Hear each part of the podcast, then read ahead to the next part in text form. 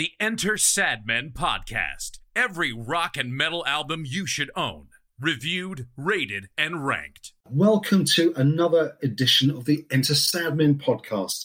Welcome to all of you. Uh, it's good to have your company. Mark here with Steve and Richard as usual. This is the Enter Sadmen podcast, the only metal podcast in the world that reviews, rates, and ranks every album that you should own track by track.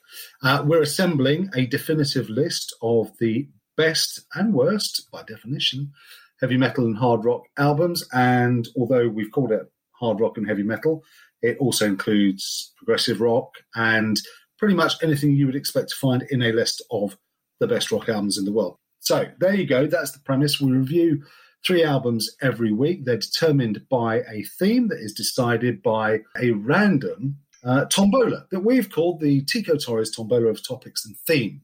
This week, Tico pulled out last time out, he pulled out Things That Swim. After a very long and protracted decision making process, Steve, you decided on. Um, so yeah, my floating option for um, for this episode was um, Flotsam and Jetsam um, and their second album, No Place for Disgrace.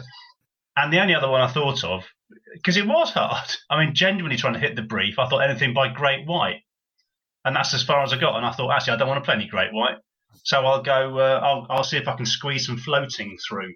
And I thought I'd got away with it until you kicked off, but then, but then you saw you saw the light. well, I would like to point out that only half of your band actually floats. The rest of it is on a beach somewhere. Which half? Jetsam, isn't it? No idea. No idea. I think flotsam is the stuff that's in the water and jetsam's the stuff on the beach. Anyway, there you go. Richard, you're the only one who hit the brief, which makes a change for you. Yeah, yeah, I thought I'd do that for a change. Yeah, absolutely.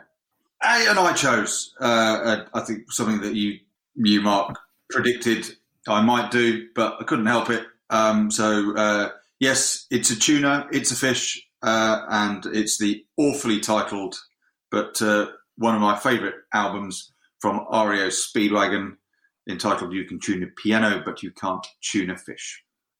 I I have laboured for uh, five decades under the impression that a Portuguese man of war was a ray. Actually, it turns out it's a jellyfish that has no means of propelling itself anywhere.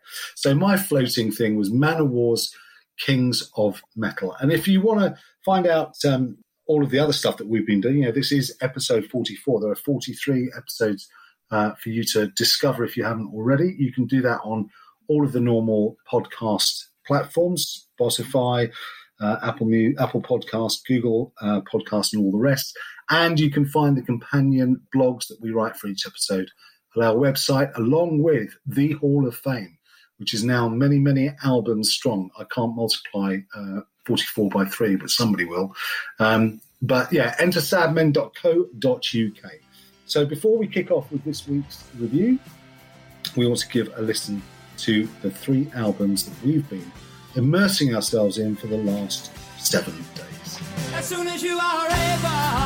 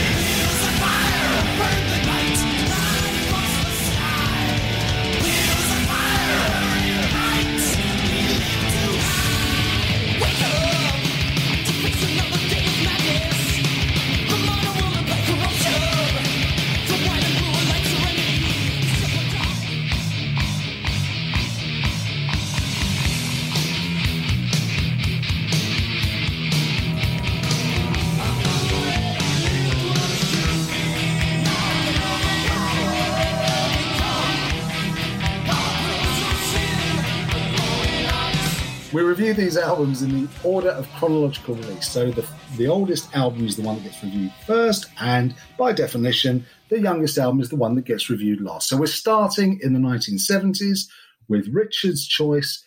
You can tune a piano, but you can't tune a fish. Opening album sleeve notes. Yeah, so uh, REO Speedwagon's awfully titled album uh, was their seventh studio album. Uh, but the one, I suppose, that really announced them on the scene uh, properly, it was the first album of theirs that went top 30 and really marked sort of their entry into starting to lead the whole emerging AOR kind of genre. Uh, REO, well, they're, they're, named after a flatbed truck, a fire engine, um, formed in 1968 by Neal Doughty and Alan Gratzer. And they plugged away, uh, you know, several albums through the 1970s, uh, but it was then this uh, released on March 16th, 1978, that really did propel them towards stardom, which of course they reached massively a few years later with Hi Infidelity. Uh, recording wise, it was recorded in the back end of 77, early part of 1978. Um, recorded, if you're interested, at Sound City Studios, Los Angeles, Record Plant Studios in Los Angeles, and Paragon Studios in Chicago. Uh, it's a short album, nearly 34 minutes in length, and it was uh, produced by Kevin Cronin and Gary Richrath, along with Paul Grupp and John Boylan. Uh, the personnel, well, it's the, I guess, classic uh, REO Speedwagon lineup that would go on to do things like Hi Infidelity, which is Kevin Cronin on vocals and guitars, Gary Richrath on guitars, Neal Doughty, keyboards, piano, Hammond, organ, Moog, synthesizer, all that kind of stuff. Bruce Hall on bass was this was his first album, first uh, studio album with uh, REO Speedwagon, and Alan Gratzer on drums.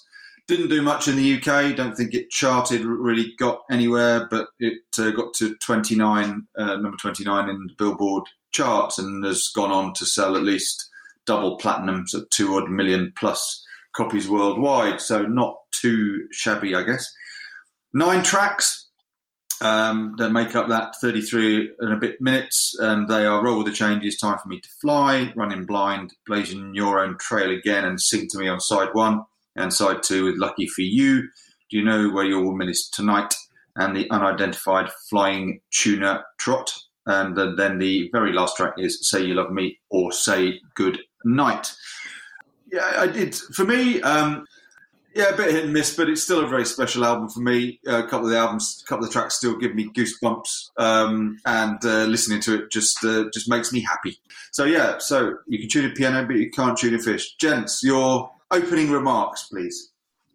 Uh, well, I'll go first. Do you know it's never a chore listening to REO Speedwagon, is it? I think this is an album of two very distinctive halves. I think the, the first half is better, considerably better than the second half, but the second half isn't bad. I, I, came away from this, I think, in the same way that I came away from having forensically listened to Hi Infidelity, which now I know much better or knew much better at the time.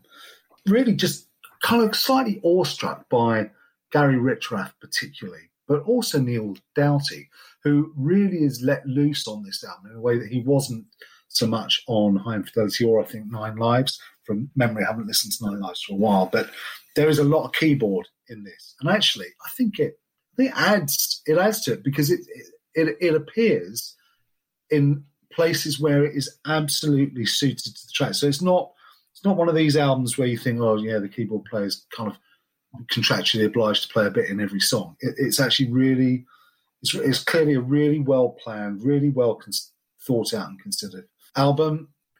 It's notable that Cronin and Richrath don't write together very much, mm. and for me at least, and, and they haven't on you know on any album. That I had a quick look back, and they they have the odd song I think on most albums where they do collaborate, but broadly speaking, with a bit of contributions from other members of the bands and, and external writers, it's either Cronin or it's Richrath. And the two songs on this album that they do collaborate on, I think, are considerably weaker than the ones they've done that they wrote themselves. So interesting, really interesting album. But like you, Richard, it puts me in my happy place.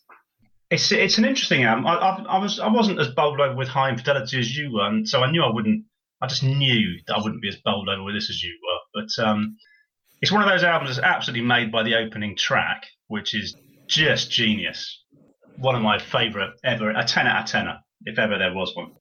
So yeah, there's some so, so there's some great melodies on here. There's some great tunes. There's some great writing, but boy, it gets flat. Those last three tracks, I just can't get any sense of satisfaction out of those at all. When the Chas and Dave element of it kicks in, it just doesn't it just doesn't do it for me.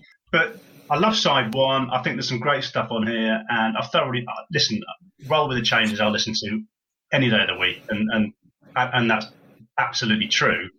Um, but yeah, it's it's a, it's a it's been a good listen, and I've liked some tunes a hell of a lot more than others. The first track, Roll with the Changes, fantastic, fantastic opener. Kevin Cronin on piano, big, big beats from Alan Gratzer, and then into this absolute signature Gary Richrath riff. I mean, it's up tempo, it's upbeat, it's positive, it's energetic.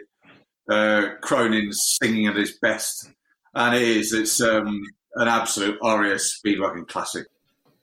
From the moment Kevin Cronin opens his mouth, you're immediately transported to a happy place, almost instant. This is an enormous sweep of big sky Americana with captivating hook lines and Richrath's guitar just dancing over the top of it. Never intrusive, always just kind of supporting the the vocal um, the vocal riff that's going through it, and that piano guitar combo is just glorious. It is a glorious, glorious song, and um, I mean, it all goes a bit Hollywood Nights at one point, and which is not a bad thing. Um, yeah, it goes a bit Bob Seger, but that's fine. That's why I like Bob Seger.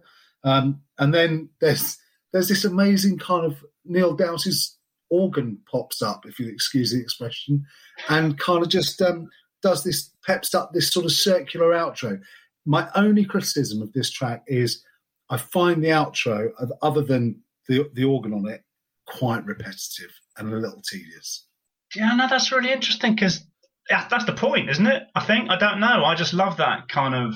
I love that that repet that repetition because they've got the. It's almost like a dueling guitars, isn't it? But I presume it's the same guitar, isn't it? But it just sounds like there's sort of two of them going at it, and then the choral work comes in, and it's big, and it just rocks and it rolls and it rolls and it rocks, and it's just carrying on all the way through at that kind of tempo. It's just.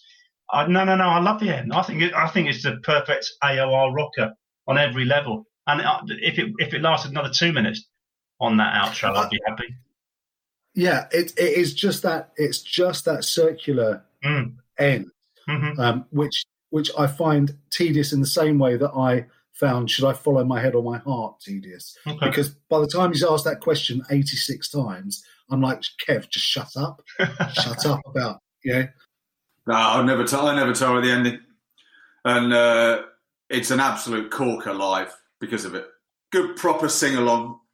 And it gives way to uh, track two, which is uh, another Cronin composed ditty called Time for Me to Fly. Roll with the Changes was the first single off the album, got to number 58. Time for Me to Fly was the second. Well, it Steve says about Cronin's songwriting coming of age here.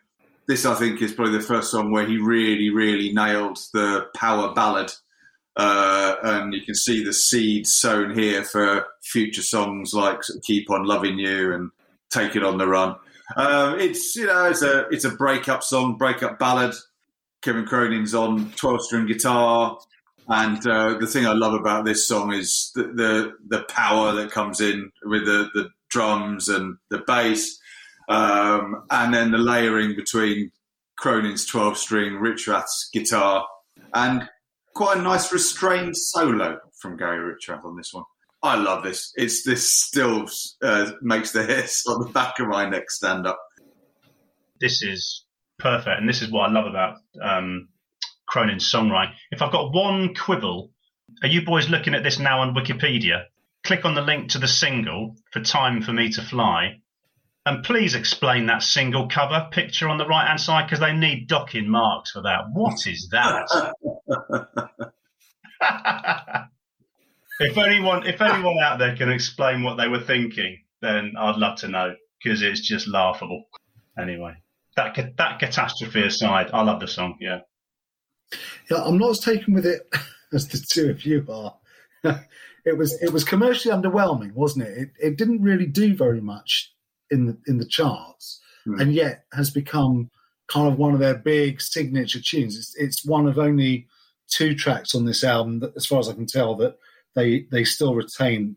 Um, well, the changes being the other one that they retain in the live set. So clearly, yeah, there's a huge amount of affection for it from uh, REO Speedwagon fans. Mm. Um, I, I, find it's just got it's a lovely melody. It gets a solid score. Of all the tracks on side one, it's my least favourite. I find it's got an air of melancholy about it that I find quite draining. I felt that it needed just a bit more. The second track just needed a bit more, bit more oomph to it. Ah, interesting, interesting.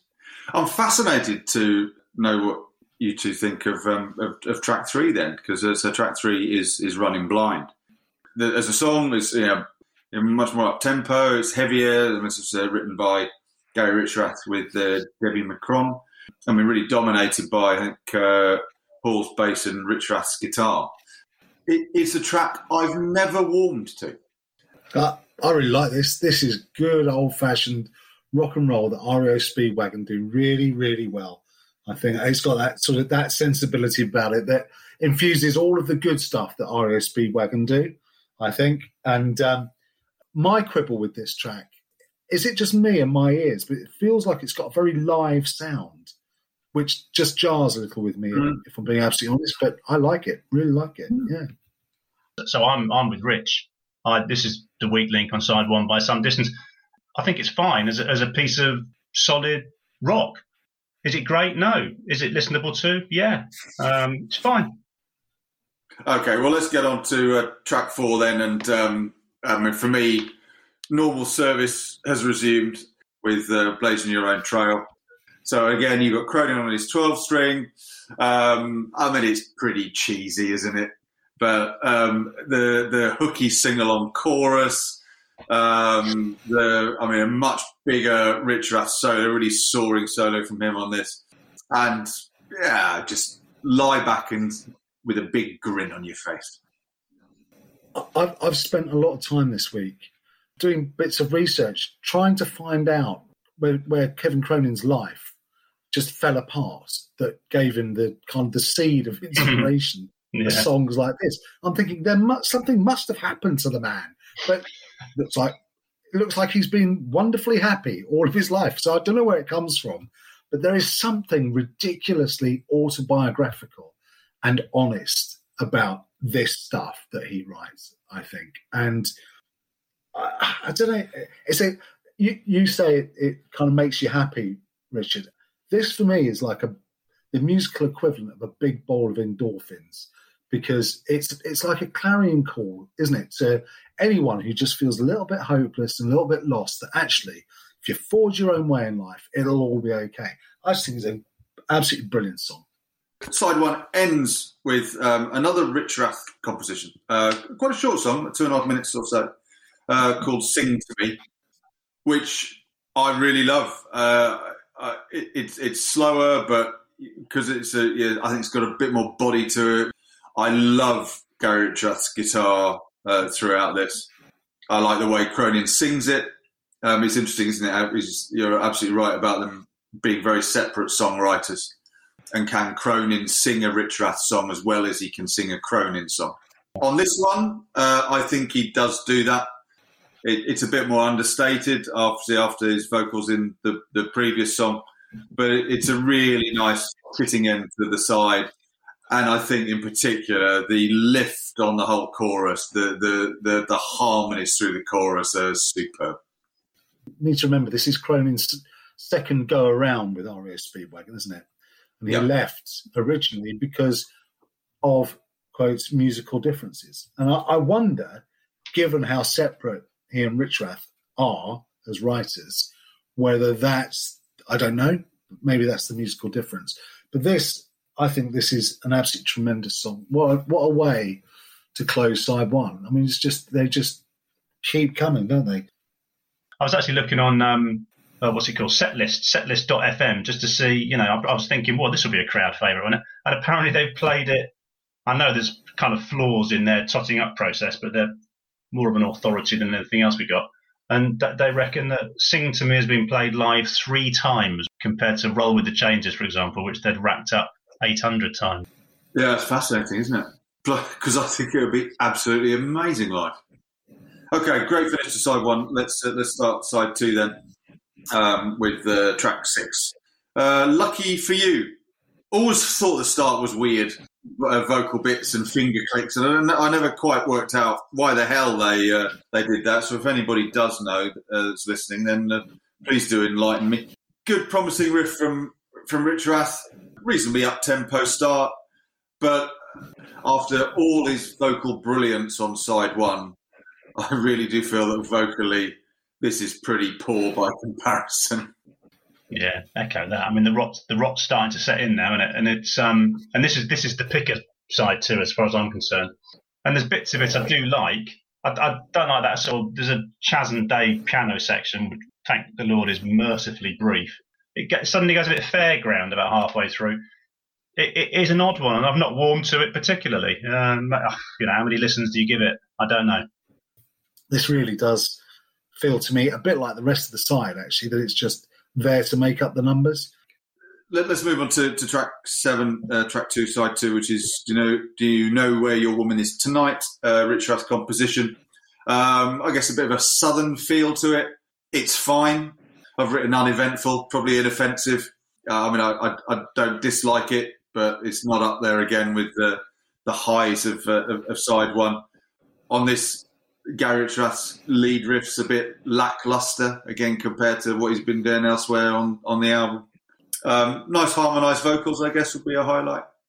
It, yeah, it's pleasant, but not a lot more than that for me. Well, the last time I heard this song, it was the title track of the album of the movie Every Which Way But Loose, starring Clint Eastwood and, a, and an orangutan, and that's where it should have stayed. Really, I mean, it's not, it wasn't that song, but it sounds exactly like it do you know what? I really want to dislike this, but and I kind of do, but I also find it slightly hypnotic and charming. So there are bits that I really like about it, and there are bits that I really don't like about it. And I suppose that in the end, that makes it the musical equivalent of Michael Bolton's hairstyle.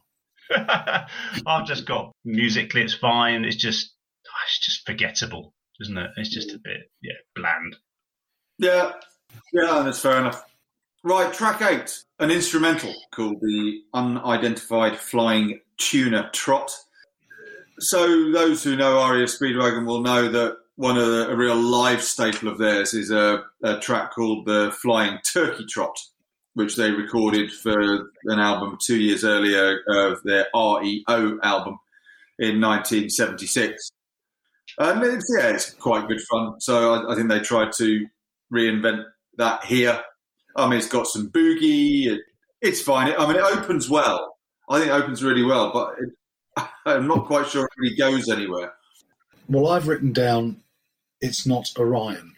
There's this kind of jazz rock funk thing feel to it, isn't there? It feels like it ought to be in the soundtrack and the original soundtrack to a black exploitation movie. Half expect Shaft to walk round a corner at some point. Uh, Neal Doughty gets another chance to show his chops on the old Joanna, which um, you know it's fine. But yeah, I, it's not a great moment. Um, it's probably the weak weak spot in the album for me. They did this to me on Hi Infidelity. They went a bit astral at the back end, and yeah, it's just it's just jazz rock, isn't it? Done averagely, and um, yeah, not for me. Yeah, I think that's fair. Okay, so let's move to the final track, which is "Say You Love Me" or "Say Goodnight," uh, which I've always really loved. Um, upbeat, big, powerful finish, good thumping drums. Kevin Cronin's back on form, belting it out. Got fantastic guitar and piano solo, and then that sort of hooky sing-along chorus. And for me, this is this is REO Speedwagon's Paradise by the Dashboard Light, and I believe you can sing one to the tune of another. I thought that. You you probably can. Yeah, it's another it's another rock and roll romp, isn't it?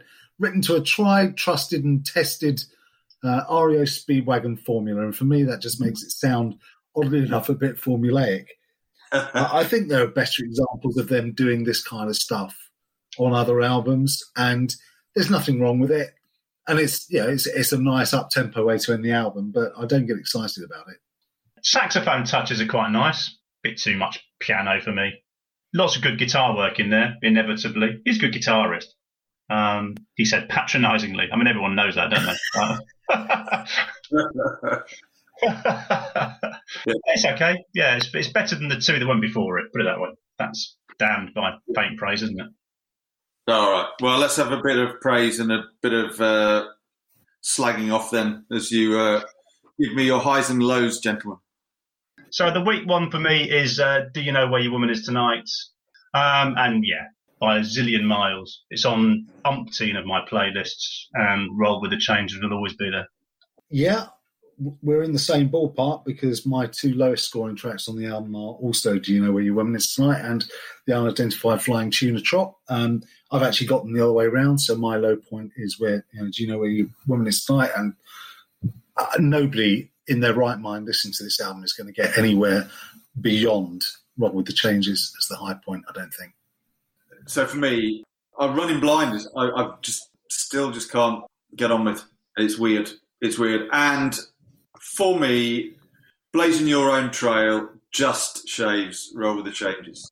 And we're going to accelerate through a whole decade to 1988 and the second release is it? I think by Flotsam and Jetsam, No Place for Disgrace. Steve, take us through this one. Opening album sleeve notes. Mm, sure is, and the key word there is accelerate because that's what we're doing now. It's um, yeah, only on Enter Sadmen do you get a juxtaposition between REO Speedwagon and Flotsam and Jetsam, and that's what makes this show so damn good. Um, so yeah, this is their second album, two years on from their well, inspired debut album, Doomsday for the Deceiver, and you know it's nice to have the boys back. It's good to see that they brought the same level of um, intensity and energy and speed and aggression that was ringing in our ears two years before, and they still won't compromise on track length either. Um, seven of these nine numbers are five minutes plus. But the difference is they've all been really well arranged. I mean, that's one of the big differences between this and Doomsday. You know, I love Doomsday we've reviewed it on this show before. I, adore it. It's one of my favourite albums.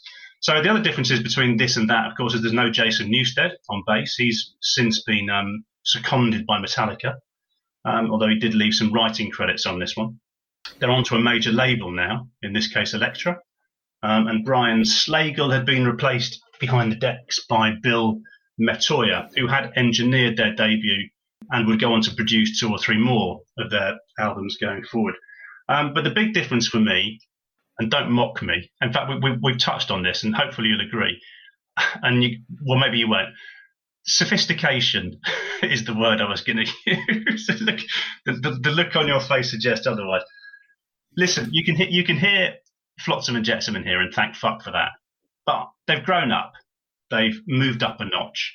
Um, I mean, you'd, you'd hope they would have done, but that can never be guaranteed. So you've still got the beast in them, um, but I just think there's more clarity, more precision, more accuracy in what they do. What you have to remember, of course, is they had bugger all money in their pocket the first time they went into the studio, precious little time, and still came out with an album that nonsensically got a 6K review from Kerrang. So they had more time, money, backing, and everything for this. So you, would imagine it would be more accomplished than it is. But does accomplished mean better? Well, I'll ask you boys in a minute. I'm not sure because I think this is very much an album of two halves. I think side one is just pure dynamite, and side two definitely has one or two weak, weaker links on it. Everything on here that any Flotsam and Jetsam fan would love, and I am one. Um, so I'm generally very happy with even with the sort of slightly less impressive moments on this. Um, but it's it's still a behemoth. It's it's still a gigantic album you know, that they had plenty to get wrong, and, and, and I don't think they did. I think they nailed it. Um, May 20, 1988, recorded December to February. As I say, they're on Elektra, although this was released on Roadrunner in Europe.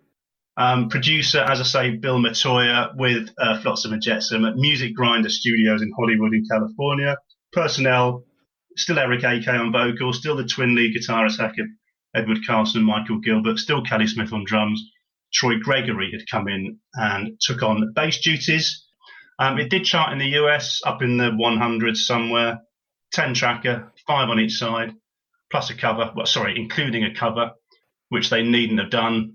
Yeah, I, I, I love it. I, I, it won't score for me as highly as Doomsday. I think there's a, you know, half a dozen belting tracks on here, two or three real gems. But I think as a second album, showed an awful lot of maturity, relative maturity, and that you know they could go on and do better things. And their subsequent albums were quite different. So this was a stepping stone to something else. But yeah, I've enjoyed it. Have you too? I have. Yeah, I, I have enjoyed this. I think it's certainly a step up in songwriting. So I think they have matured. They discovered changes in tempo, which was a good thing. Even though the changes in tempo seem to be fast, slow, fast, or slow, fast, slow, fast, or fast, slow, fast, slow, fast, slow, fast, uh, slow. There's more controlled power in this, isn't there? As, as I said, I, re- I, really do like the production. I mean, the, the, the production's really captured their preciseness and their power. But there are it's still we'll talk about a few songs, but it's, it's sort of still classic uh, Flotsam and Jetsam, where it, it, it, sounds like Eric A.K. is hanging on for dear life of the thing that's speeding on in front of him. It's grown on me. It's grown on me through the, the, this period of, of, listening to it, and I've enjoyed it. Yeah, good. You'd have loved it, Mark. When you you you love a riff. Oh, I do love a riff, and there are plenty of them on this. We last saw Flotsam and Jetsam in episode six, Corner Mosh, and I described the uh, that album, I think, as or I described them as sort of being a bit sort of victims of some gauche giddiness, um, so that exuberance that you get from a young band in the studio, and it's great. You know, that's that's kind of what makes the the genre in all sorts of ways. You described at the time, if memory serves, I haven't gone back to listen to it again, but I think you described Flotsam and Jetsam's style, Steve, as fast, faster, and fucking fast. That was it. And nothing much has changed. Um, you know, it is more controlled. It is a massive step up, I think, from where they were with Doomsday. Uh, there is money in this, and I, I, I was thinking about this. I, which is odd because I don't spend a lot of my life thinking about Flotsam and Jetsam, but I have over the last seven days or so. And I wonder, I just wonder, was Jason Newsted's departure actually a blessing in disguise? Because I, I agree, musically, they, it was a massive part of the band that was lost. But, but nobody had really heard of Flotsam and Jetsam before the news broke that you know the new bassist in Metallica was Jason Newsted. He came from this kind of band that nobody much knew called Flotsam and Jetsam. And suddenly the world's attention is on this kind of Arizona band that have barely kind of made it out of the States almost. Um, and, you know, was that attention, was the sudden the fact they were in the spotlight and, and on people's radar, did that attract more money, more investment, more support? I don't know. I, but it might have worked for them. And Newsted's fingerprints are still over this, aren't yeah. they? I think he was involved in three of the songs. Yeah. Um, I think it's a I think it's a, a, massive step up from where they were. I really enjoyed it. I can't answer that question. I think it's a really, really interesting question. Jason Newsted was a very good. We didn't know at the time Newsted was a, spectacular bass player, did we? At the first album, we just thought, yeah, he's a perfectly good bass player. But you know, Metallica clearly saw something. All I would say, he, he's obviously went on to make his his money and his fame and his fortune. But he'd have had a far bigger songwriting role if he'd have stayed put. Yes, that's damn sure. Yeah. So, 10 tracks on this album, five on each side. The interesting thing about the album cover, and I've scoured it so many times, is it, it doesn't actually mention any members of the band on it. That's got to be a that's got to be a print oversight, hasn't it? Anyway, we know who they are. Um, so yeah, five on each side. Kicks off with "No Place for Disgrace," um, one of the three songs that um, Newsted had helped to pen um, before he left. Um, and it plays to the album cover, which, if anyone knows it, is a, is a painting by a renowned US artist called Boris Vallejo, um, showing the honorable art of harakiri, samurai warrior about to kill himself, no place for disgrace. That's what the song's about. So we're already seeing that they've moved on from, you know, shagging, which is pretty much what the first album was about. That's that's a sign of things going forward. And yeah, it's a pretty no nonsense, you know, greeting card. You know, We were Flotsam and Jetsam, and we still are Flotsam and Jetsam, just better produced. Um, because what you get in here is the pace is there again. It's you know right off the bat, we're going hard, we're going fast, dazzling interplay of you know riffs and runs and hooks from Carlson and Gilbert. Smith's drum work is ferocious, and there's so many interludes in this album. Funnily enough, this one is a bit wishy-washy. I think it's not one of their best. Um, and when they come out of it, they I think they struggle to re-engage with the track. A lot of people speak incredibly highly of this song, and I just think, given the three that are to come, I like it, but it's not amazing. When I first put this on, and I, I, I I'm sure I owned this album at some point, and this track back then would have put me off, um, which may be why I no longer have it and why I've never really listened to it. Because you're left thinking, oh, more of this. Yeah. That it drops into a couple of nice little interludes. And yes, they do struggle to re-engage, but I think they struggle to re-engage every time they do that through the album.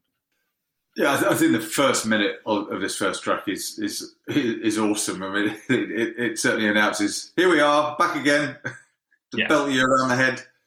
But I mean, this is the one, one of the ones where it's so fast. I mean, Eric sounds Eric AK sounds like he's being dragged around behind a Formula One car.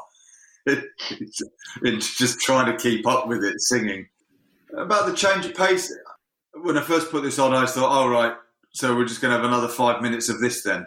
So when it then dropped into that interlude in the middle, I thought, "Oh, hello! Oh, this could be more interesting. This album now." And I mean, given the subject matter of the album and this song, that sort of real melancholy, quiet, peaceful mm. bit middle. I think I think that's what they were they were trying to do because I mean it is I mean quite whilst a brutal, a very sacred act, isn't it? So uh, I guess yeah. I they were trying to um, give that give that some thought. I would think.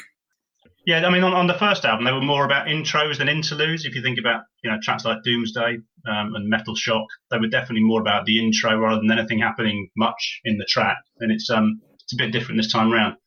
And track two is, well, let's just not bother talking about interludes or intros. Let's just talk about the riff.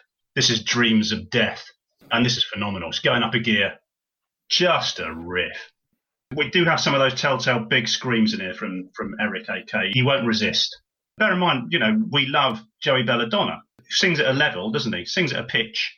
And, and I've always thought Eric AK is kind of that sort of singer. Yeah, I just think this is it's almost a perfect thrash metal track, were it not to be followed by the perfect thrash metal track. You know this is thrash, don't you? With this track.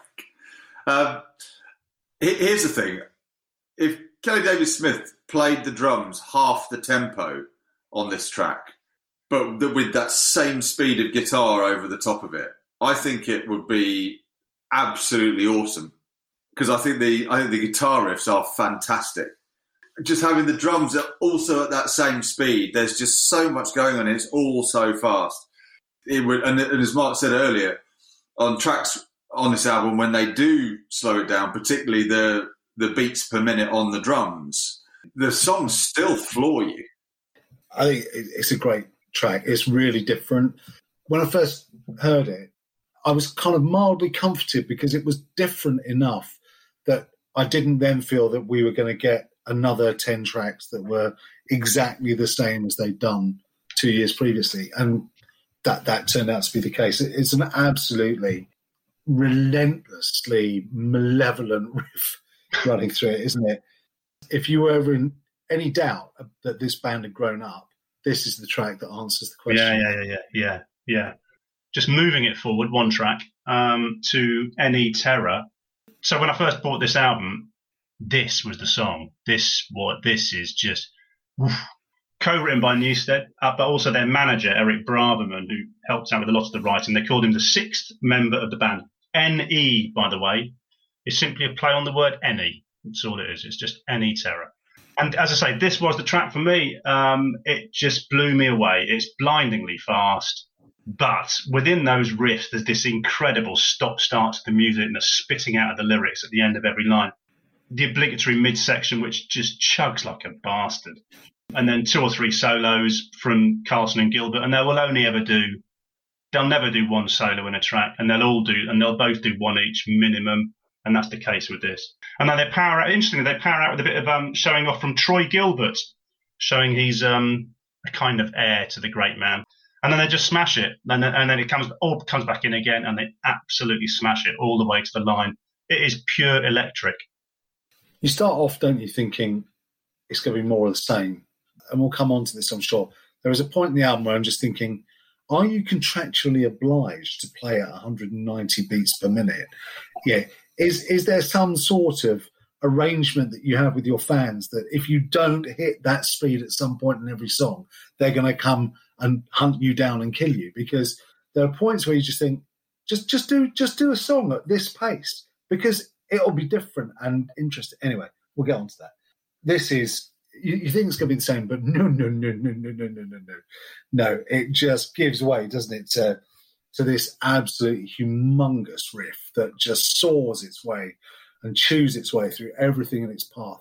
And it's completely captivating and hypnotic, and and you, just you just you're not going, ever going to do anything except sit there with your jaw on the floor and go, "This is just fucking brilliant." This is Iron Maiden on speed, isn't it? I mean, it, it, it's uh, this wonderful galloping riff. It's, you got this galloping riff. It, the stop starts. There's there's much much more about this than just just straight line speed, and I think that's what makes this track so different. Right. So I think you know, in this even the fast the main riff it, it, it's, it's just got so much more going on with it, and then the slower section in the middle it, it just complements it so so well. It, has been one of the one of the ones I've kept going back to. And I keep going back to Escape from Within as well, which is track four. Again, that kind of slow, stripped back guitar led intro that they use a lot on Doomsday, tracks like Metal Shock and Doomsday and Der Fuhrer. They did do that guitar intro and they do it on this. Um, it's always been part of their armory going forward as well. Um, and there are parts of Escape, uh, Richard, you might smile. There are parts of Escape from Within because of all the sort of change ups and the rollbacks in this I think it's quite Queensryche. I mean, just a fuck site heavier, but it is quite Queensryche yeah. in, in some of the song structuring and arranging in that. I think with this, the other reason I love this is because I'm a massive Lostprophets fan. I think we're still allowed to talk about them despite, you know, everything that went on. And the choral vocal section um, in the first half of this song sounds so much like Lostprophets of that absolute pomp. It's just glorious, absolutely gorgeous. And then eventually they pick it up, and you know, there's a real sort of battery feel to the riff. You know, it's if you want another Metallica reference. But it's clever. I think it's a really clever, mature song. They'd have misjudged this. If they'd have tried this on Doomsday, I think they'd have misjudged it quite badly. Clever. And such a tune. Such a tune. Yeah, I agree. I got yeah, I got Queensryche. There, there, there's a lot more maturity in the songwriting on this. The arrangements, the layering, and they've slowed it down, but they've not lost any of the power. But then there's there's that nice faster break in the middle, so you know swapped it around this time. Um, yeah, really really good track. What I love about this track is that that riff is always there, even underneath the acoustic elements of it. It's still there in the background. You can just about hear it, and then at various points it just rises up like this kind of leviathan and just snaps its jaws on you and takes you with it. Um, yeah, there is. There's a bit of um, Metallica about this, isn't there? Is it Gilbert who takes care of most of the lead work, or is it? No, they both. They share it. They absolutely. They shared it all the way through their careers. They do a solo each. Because the solo in this is absolutely exquisite. Love this song. Yeah. It's it's Fade to Black, isn't it? Of course, the point about Fade to Black is it's the last track on side one, and that's exactly what this should be, because we're about to. Yeah, should we do this? Because we're going to have to we have to deal with this, aren't we? Well, we are. We can deal with it very very succinctly. So this is Saturday Night's All Right for Fun. Listen, I was going to say it's not my favourite Elton John song. Like there's a long list of my favourite Elton John songs. There, there aren't, and this is this isn't one of them. And I'm not entirely sure why Flotsam and Jetsam did it. And reading interviews, I'm not sure they know either. Apparently, Eric Braverman, their manager, was big on covers, and this was one they could agree on. I mean, that's that's not a ringing endorsement, is it? That's that's just let's do it the redeeming features it meets the cover brief in which they've done something with it. it. It's not, you know, they've dropped it by an octave straight away and just gone fucking hard and fast. So, all right, they've given it the F and J treatment and, and you know, amps up, distortion to the max, guitars dominate. But Elton wouldn't have done anyone anything like it. But I just think it's unnecessary. And when you when you when you hear the, the four tracks before it, I just think it's unnecessary. Don't don't get it. I've written my note here is uh, let me hold on. Oh yeah, that's it. No, just no. All right, credit to them. They've fucked around with the lyrics and done something different. Well done, lads. Yeah. But this was a shit song when it was released, and it's still a shit song. Completely unnecessary. He can't sing it. That's the other thing. It's too low. It's it's an octave below where his voice is naturally comfortable. So it's just an absolute shit show from start to finish. Awful song, and it'll bring the album down, which is a real shame. My one word review is not no, it's it's why. yeah.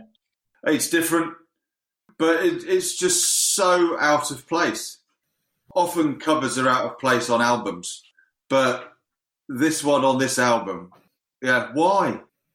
It shouldn't be on the album. And then so we move on, flip the album over, side two, which is definitely a notch down on side one. I stand by that comment from earlier. Kicks off with a track called Hard on You. Just before the song, interesting footnote to the writers here, you might see the name Michael Spencer, who was the bass player who replaced Newsted immediately after Newsted went to Metallica. Um, co-wrote three of the songs. This is one of them. Um, before apparently falling out with someone or another, went on to become a heating and air conditioning engineer, which he did for almost 30 years before rejoining the band about five years ago. So there you go. That's Michael Spencer, who isn't playing bass on this, but did write this and a couple of others. Um, song itself, yeah, nice classic guitar intro into, yeah, it's just a chugging stop start riff. Um, almost a melodic chorus, which is nice. Um, usual flotilla of solos done at pace.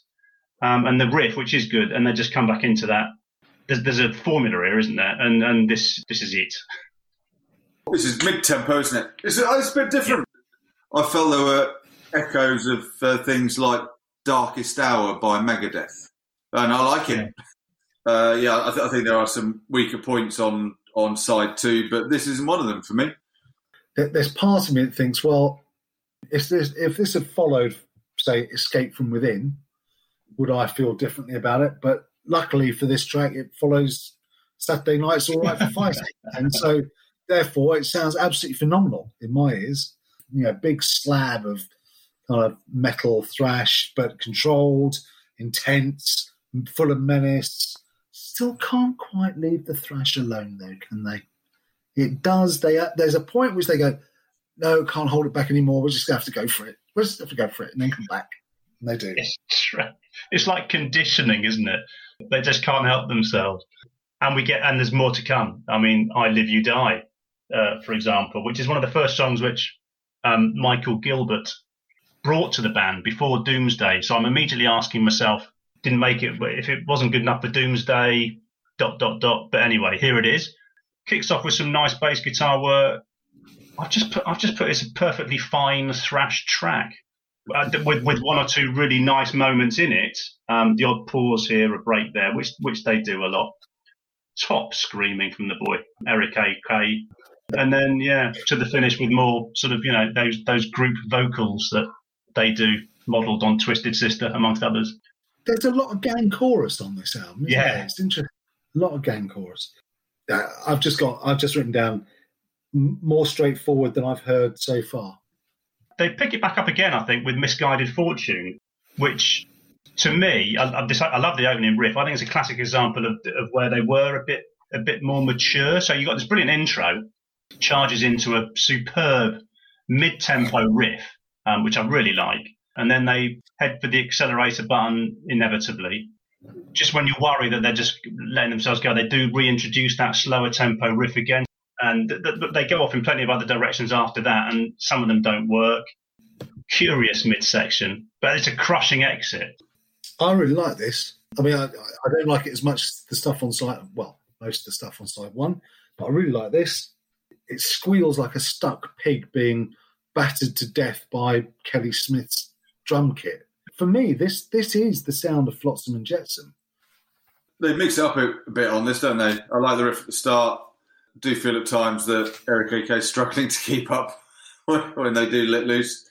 The chorus was uh, there's a misguided fortune chorus uh, was a bit anthraxy to me.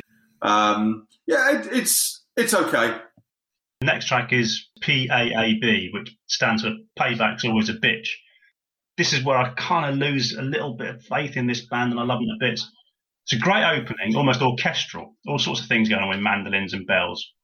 We go into the absolute mother of riffs. We go, uh, there's a pre riff into an absolute ferocious main riff. It's joyous. And then just when this band that's since this is kind of impressed us so much with their midsections, there's a really insipid one here. And it just takes the top off the track for me, which is a shame because the riff is just to die for. But the midsection, they get it wrong, in my view. Um, I'm not hearing what you're hearing, but then you're hearing it as a fan. I, I really like this. The end of the album kind of restores my faith a bit. Interestingly, hmm. um, you're starting to lose a bit of faith, and I'm starting to gain a bit of faith. Yeah, echo that.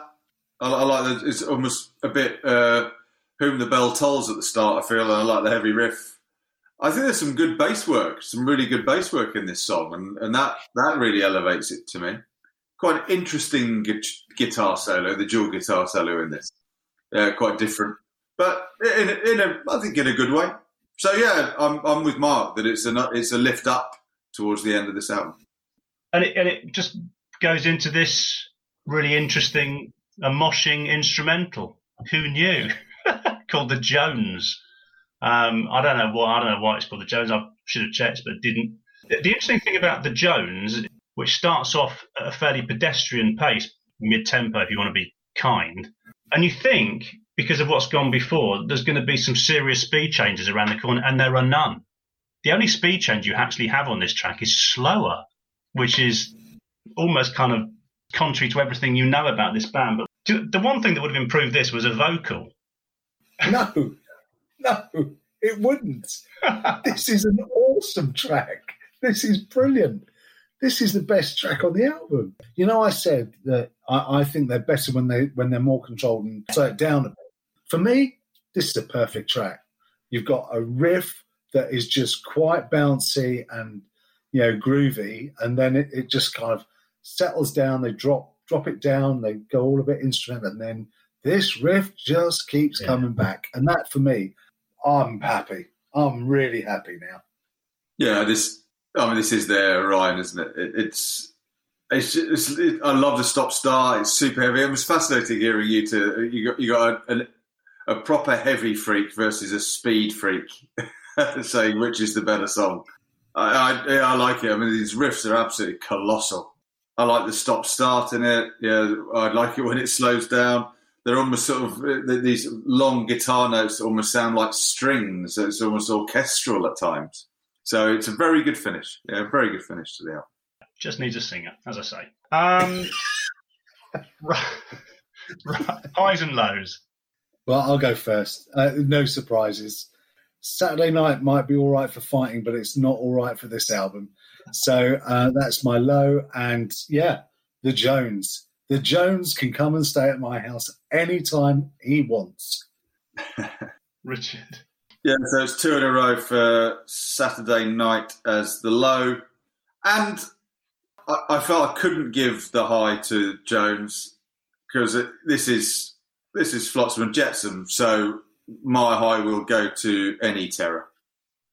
That's right, Richard. You couldn't give your high to the Joneses because you had to give it to one of the better songs on the album. I absolutely understand that. And like you, I've given it to Any Terror as well. And like you, and indeed like Mark, yeah, Elton. It's just a shocker. Shouldn't be there. Shouldn't be there. So there you go. No Place for Disgrace. Flotsam and Jetsam's second album and the second Flotsam and Jetsam album that we've uh, we reviewed on the pod.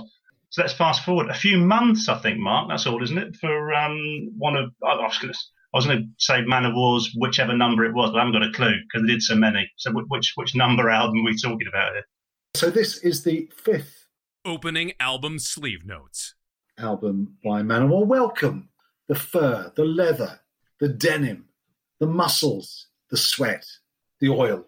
the broadswords, and just a soupçon of arrogance. I was going to I was going to summarize this album, uh, which by the way I love. Uh, I was going to summarize this album myself, but actually I found a review which does the job for me. So this is this is a, a review that I found online. It says um, says uh, a quick census on the track list is quite enough to show the impossibility of finding any logic on the album. On the European CD version, with the annoying Pleasure Slave included, which we're not reviewing, we're not reviewing that version on this show. The progression of the track list follows a path not unlike the ECG of a middle aged man in the throes of a widowmaker class cardiac arrest. Traditional metal song, hard rock tune, extra cheesy anthemic masterpiece, silly bass instrumental, completely unconnected to the rest of the album. Another extra cheesy anthemic masterpiece, heavy metal tune with an unsuccessful dash of epic.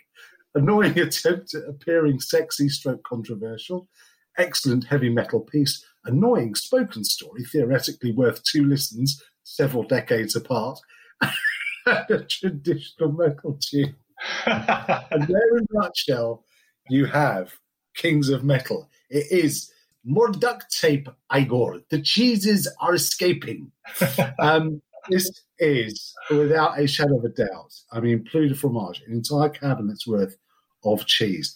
But my God, is it good fun. Every time I heard this album over the last seven days, I had a massive, massive smile on my face. And anyone who listens to it and doesn't have a massive smile on their face has made the cardinal error of taking Manowar seriously. Because the reality is, even Manowar don't take Manowar seriously, regardless of the interviews you you see. Now, I had the privilege and pleasure of seeing Manowar live on um, the European tour, which was supposed to have Mercyful Fate as support. They arrived in St Albans because that's how big they were, and they played one show with Mercyful Fate before Mercyful Fate quit the tour uh, amid all sorts of allegations of shenanigans. But I'll tell you something Manowar in full flight live are a sight to behold. They are just enormous fun. So this is Kings of Metal, re- released on November the 18th, 1988 uh, recorded earlier in that year and released on the Atlantic label. It runs to around 42 and a half minutes, produced by Manowar and a guy called Jason Flom, about whom I know absolutely bugger all. It was recorded at Universal Recording in Chicago, Illinois. Previous album to this was Fighting the World in 1987, and they waited a further four years after this one to then release The Triumph of Steel. The personnel, well, that was Eric Adam on lead and backing vocals, and if there's one really annoying element in this album is Eric Adams' vocals. Um, he, well, other than the, the tracks where he actually proves he can sing, we'll come on to that. Uh, Ross the Boss on lead and rhythm guitars, Joey DeMaio on bass, and Scott Columbus on uh, drums. For a band that have always hailed England as their kind of spiritual home, um, I would say England has not embraced them particularly well. They had two albums chart, both in the sort of 70s and 80s. Um, so did bugger all really, did absolutely uh, fuck all in the United States well. The best I can say for this album is it sold 50,000 units in Spain, and maybe that says more about it than anything else. Um, so there you go. That is uh, Manowar's Kings of Metal. It's, well, we're only scoring eight tracks. There were nine on the uh, European release, which included the aforementioned Pleasure Slave. Um, there are eight that we will be scoring because we do not score The Warrior's Prayer, uh, which is a spoken interlude, I suppose. So there you go. I've had just the best fun. What did you two think? Well, it's just nonsense, isn't it? It's just utter nuts. It's um, it's Spinal Tap without the film deal, isn't it? I saw an interview with um, how are you pronouncing his surname? Joey DeMao. Joey DeMaio, and I don't give a rat's ass whether that's the right way or not. He can come over here and, and do me with his broadsword. We're going to call him DeMaio. All right, DeMaio it is. I saw an interview with him on YouTube, and he said, and he, and he answered with an absolute straight face. It, it's straight out of Spinal Tap. He said, "I believe in the fans. I believe in metal more than anybody you've ever met. And another thing, I'm prepared to die for metal. Are you?" And you just think, at that point, if you if you didn't know before, this is a joke, isn't it? This is just the greatest camp send up of, of metal there's ever been. But there are people who take it seriously, and that bothers me slightly. who do genuinely think that, that we should be prepared to die for metal because Manowar will. Yeah, I don't know. Musically, this has been an absolute blast. It's um, yeah, I mean it's ridiculous in places, and there's some crap on it, utter crap on it. Within that, um, the standout tracks are proper standout, you know, and there's some seriously good heavy metal on here. Not flaky hard rock. There's some seriously good heavy metal on here. It's not for wimps, is it? Which is important in Manowar's Manowar's world. It's not for wimps. Richard. You'll find no REO Speedwagon fans here, I think you'll find. yeah, I mean, look, tongue in cheek romp, isn't it? But it's just it's just good, good fun. So it opens with Wheels of Fire, not to be confused with the vastly superior Wheels of Fire by Judas Priest that appeared on that Angel Retribution album. And it's got an opening that I think is a bit reminiscent of Spreading the Disease um, by Anthrax. And and of all of the tracks on the album, actually, this is the one which is probably most out of keeping with the rest of the album. This is the one that I think is really different because it's it's it doesn't feel as cheesy and and by the time you get to the end of Kings of Metal and in fact the end of any Manowar album, you want to feel like you've had a decent amount of cheese. And this this it's great. You know, it's a it's 100 miles an hour riff. Yeah, it's it's an inauspicious start, I think. Steve, I, I suspect you like this more than I do. Oh, I love it. Yeah, and also when that when that chorus kicks in, then you know you've got Manowar because that's that's the telltale sign, isn't it? When they go for the big sort, of, you know, the big pirate number.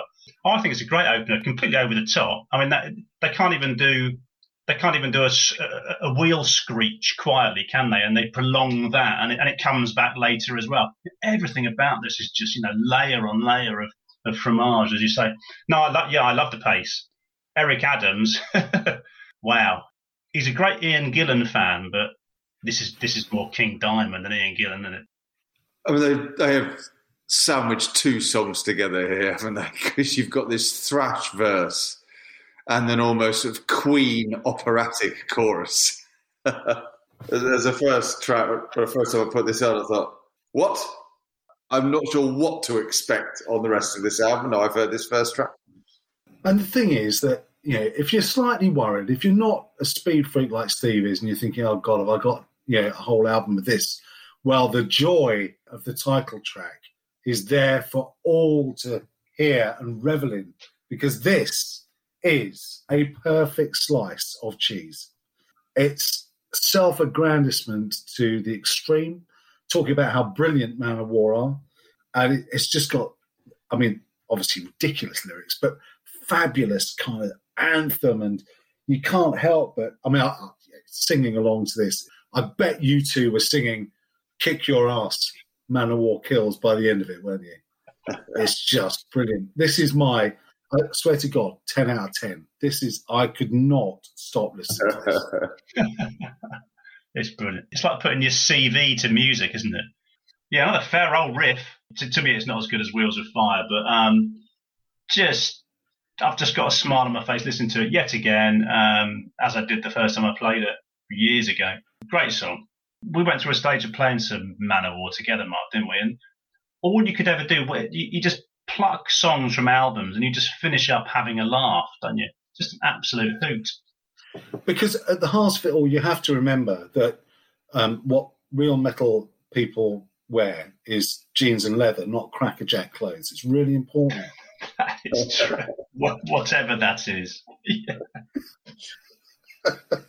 oh dear! Remember, they would die for this shit. yeah, this is brilliant. Oh, this is pro- just proper fist in the air heavy metal, isn't it? I'd love to see this live. I'd love to see this track live. Yeah, me too. Me too. Uh, I saw them in '84, um, which was their uh, that was their uh, Battle Hymns tour. So they hadn't this this wasn't out then. So uh, and I've not had a chance to see them since. Uh, but track three, um, if you can bear to tear yourself away from the title track, who knew Eric Adams can actually sing? although he's he's hampered by the constant need to be macho in his delivery. because he's a Viking, he's a man of war. But he can actually sing. This is a song you'll either hate or you love because you'll either hate the the singing, talking mashup, or you'll love it. I quite like it, and I think you know the choral vocals in the second half and the, with the percussion of the drums. I think it really works. I wouldn't say it's bloody awful. Um, if I'm honest, Richard said, you know, Kings of Metal live, you'd be there punching the air, and you would. Heart of Steel live, I think it's time to go for a lash, isn't it? well, the thing is, uh, you could go for a wee during the first part of this song because it goes on far too long. yeah. uh, I'd, I'd, I'd, I'd, go for a quick wee, but be back for the second half once the drums kick in. I really enjoy the second half. And I love the nice, huge orchestral kind of finish. It takes too long to get going, but it's great when it does. That's good. I'm glad you didn't, either of you didn't say that uh, this is awful because awful happens next. Awful, in the true sense of the word, awful, is Sting of the Bumblebee, which is just an enormous bass wank fest for Joey DeMaio, and not a very good one. I mean, credit to him, credit to them. Yeah, they've they've done something with a classical uh, with a classical tune, but oh my god, I just I could I listened to it once. It fucking shit. Bass solos. Well, there shouldn't be bass solos, but if you have to have one, it should last about five seconds max. Three minutes is just nonsense, isn't it? I mean, and, and we'd, we'd say the same about Metallica, and indeed we have. I think I hate it. I, do, I do hate it. I do hate it. But technically, there's something impressive about it, as you said. Doesn't make it a great song. How do how do you score it? Well, I, I score it ever so slightly higher than Anesthesia. That's how I've scored it because it isn't that bad. I mean, yeah, you can't deny he can play a bass fast. So let's move on and listen instead to The Crown and the Ring, Lament of the Kings. Now, I, I think this probably polarizes people. It's got, it, it has got the Canoldir male choir, who you think come from the heart of the valleys in Wales. They don't, they come from Birmingham. And um, they I think add hugely to this. I think, you know, I've written down here wonderful organ um, because it's quite orchestral, and this should be a hateful piece of music, but actually the choral element just raises it and lifts it. I love this track. I know that that's going to come as a massive shock, but this is my second favourite track on the album. oh lordy! I read a piece by um, just a blog by a fan who was a relation of one of the singers in the choir, who paints this extraordinary picture of Joey DeMaio as the choir master when when this was being done, wearing his leather and loincloth in full costume, and the rest of the band were dressed in exactly the same way.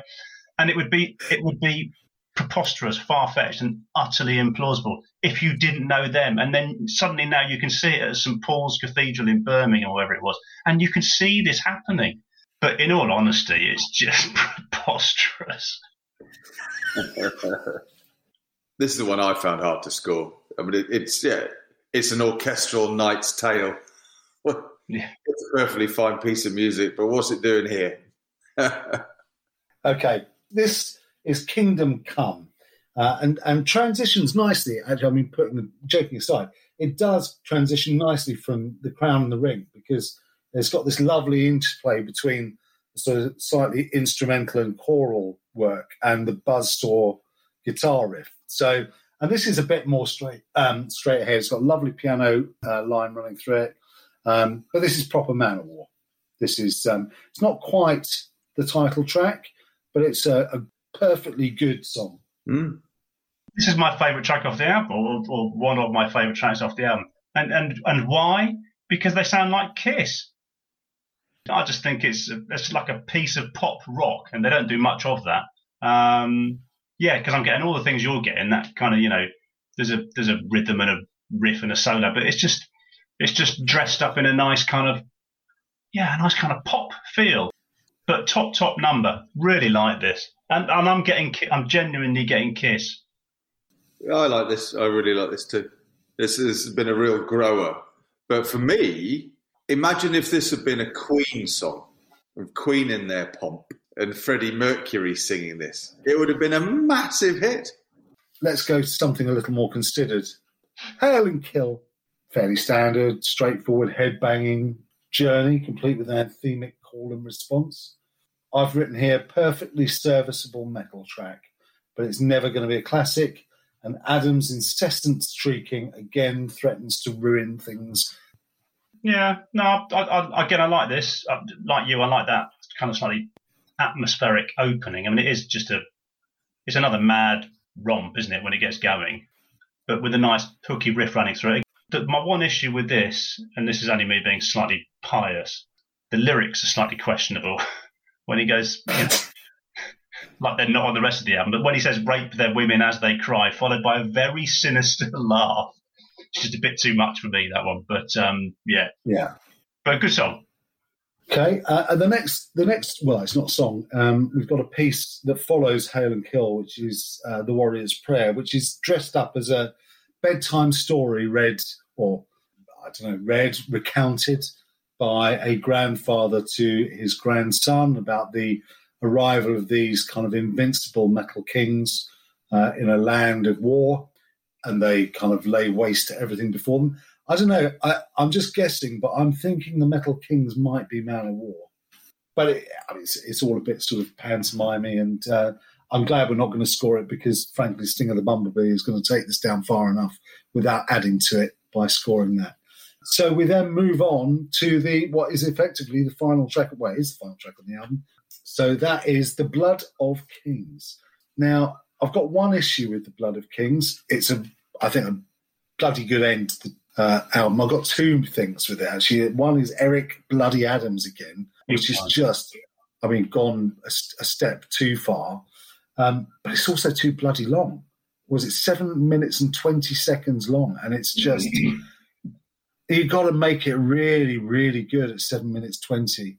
It's a really good listen. Is it a seven minutes twenty seconds good listen? I don't think it is really. Uh, that's it's not even a question, is it? I mean, it's just not. It's painstaking. No. Painstaking. The opening section of it is quite a clever kind of name check of all of the albums up until that point. But the rest of it just seems to be an endless list of European countries. yeah. Well, they obviously wanted the big finish, didn't they? Well, I mean, what what's weird about it is is I think it, it finishes at about just over five minutes, and I think they're building up to a big da ending and it does essentially stop, and then it starts again and goes on for another minute and a half. I mean, the chorus made me smile. Enjoyed the theatrics in it. His screams at the start did sound a bit like "Crazy Horses" by the Osmonds. I felt it's all right. They, they, they wanted to go off on a big note, missed it slightly. So that is Manowar's Kings of Metal, highs and lows. Yeah, so I mean, my high is the Wheels of Fire, um, but the low, Christ, yeah, now I'm now I'm toying with the two. Yeah, Sting of the Bumblebee. What what was the other contender, Steve? The Crown and the Ring, obviously. Richard. so Sting of the Bumblebee is my low, quite easily the low. I think whilst the Crown and the Ring was hard to score, I didn't think it was bad. Uh, and for me, Kings of Metal is my high. Yeah, well, I'm with you, Richard. I think Kings of Metal uh, and is the high, and Sting of the Bumblebee is very definitely the low. So that concludes our trio of uh, albums for uh, this episode of the podcast. Um, it's been a blast. Uh, how much of a blast would it have been? Well, we need to go away and score them and see then where they end up in the Hall of Fame. Reviews complete. Initializing rating process. So the scores are in, and let's start as usual with the album we reviewed first, and that was my choice, which was REO Speedwagon and their seventh album. You can tune a piano, but you can't tune a fish. And the scores are as follows. Well, Steve gave it a 7.3, Mark gave it a 7.87, and I gave it a 7.72, and that gave REO Speedwagon an overall total of 7.64. And Steve, how did Flotsam and Jetsam do? Yeah, not quite as well, but fairly similar. This was, yeah, No Place for Disgrace, Flotsam and Jetsam's second album. Um, you gave it the lowest score, Rich, at 7.3, then me, 7.65, and Mark Jones, uh, Mark Norman, gave it um, 7.77. That final track, you see, that's just that's just made the big difference.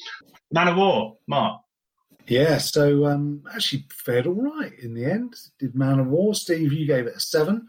Uh, Richard, you uh, liked it the least of the three of us. You gave it 6.8.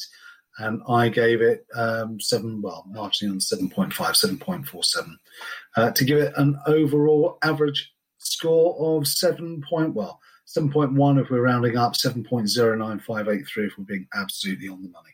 So, um, yeah, so those are the scores.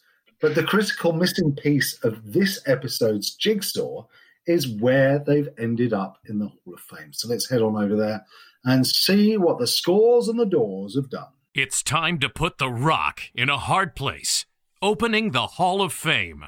So yeah, here we are in the Hall of Fame. Uh, three more albums added to it on this episode, episode 44. So that means basic maths, 44 times three. We have 132 albums um, in the Enter Sadmen Hall of Fame. Um, on this episode, we added three, unsurprisingly, of the three Kings of Metal fared worst. Not bad, but it fared worse in as much as it cleared the seven barrier, um, but in such august company that only gets it um, placed 99. Um, so that's where Kings of Metal wind up. Now you go much further up the list for the other two. As I say, they weren't far apart in the marks, and therefore they're not far apart in the league ladder of excellence. Um, no Place for Disgrace is at 57, snuggled between Krokus and Genesis, Heart Attack and Nursery Cryme. Um, tuna fish, I can't even be asked. It's just tuna fish. That's, that's what they call it as well, I think, isn't it? Just the tuna fish album. Tuna fish is um, 48, um, nuzzled between the cult and Babylon AD. Um, yeah, so we've had fun listening to Manowar, fun listening to REO Speedwagon, fun listening to Flotsam and Jetsam, just just fun all around. It's been a good show. We've certainly enjoyed it, and we're going to do this all again next time, I think, for episode 45.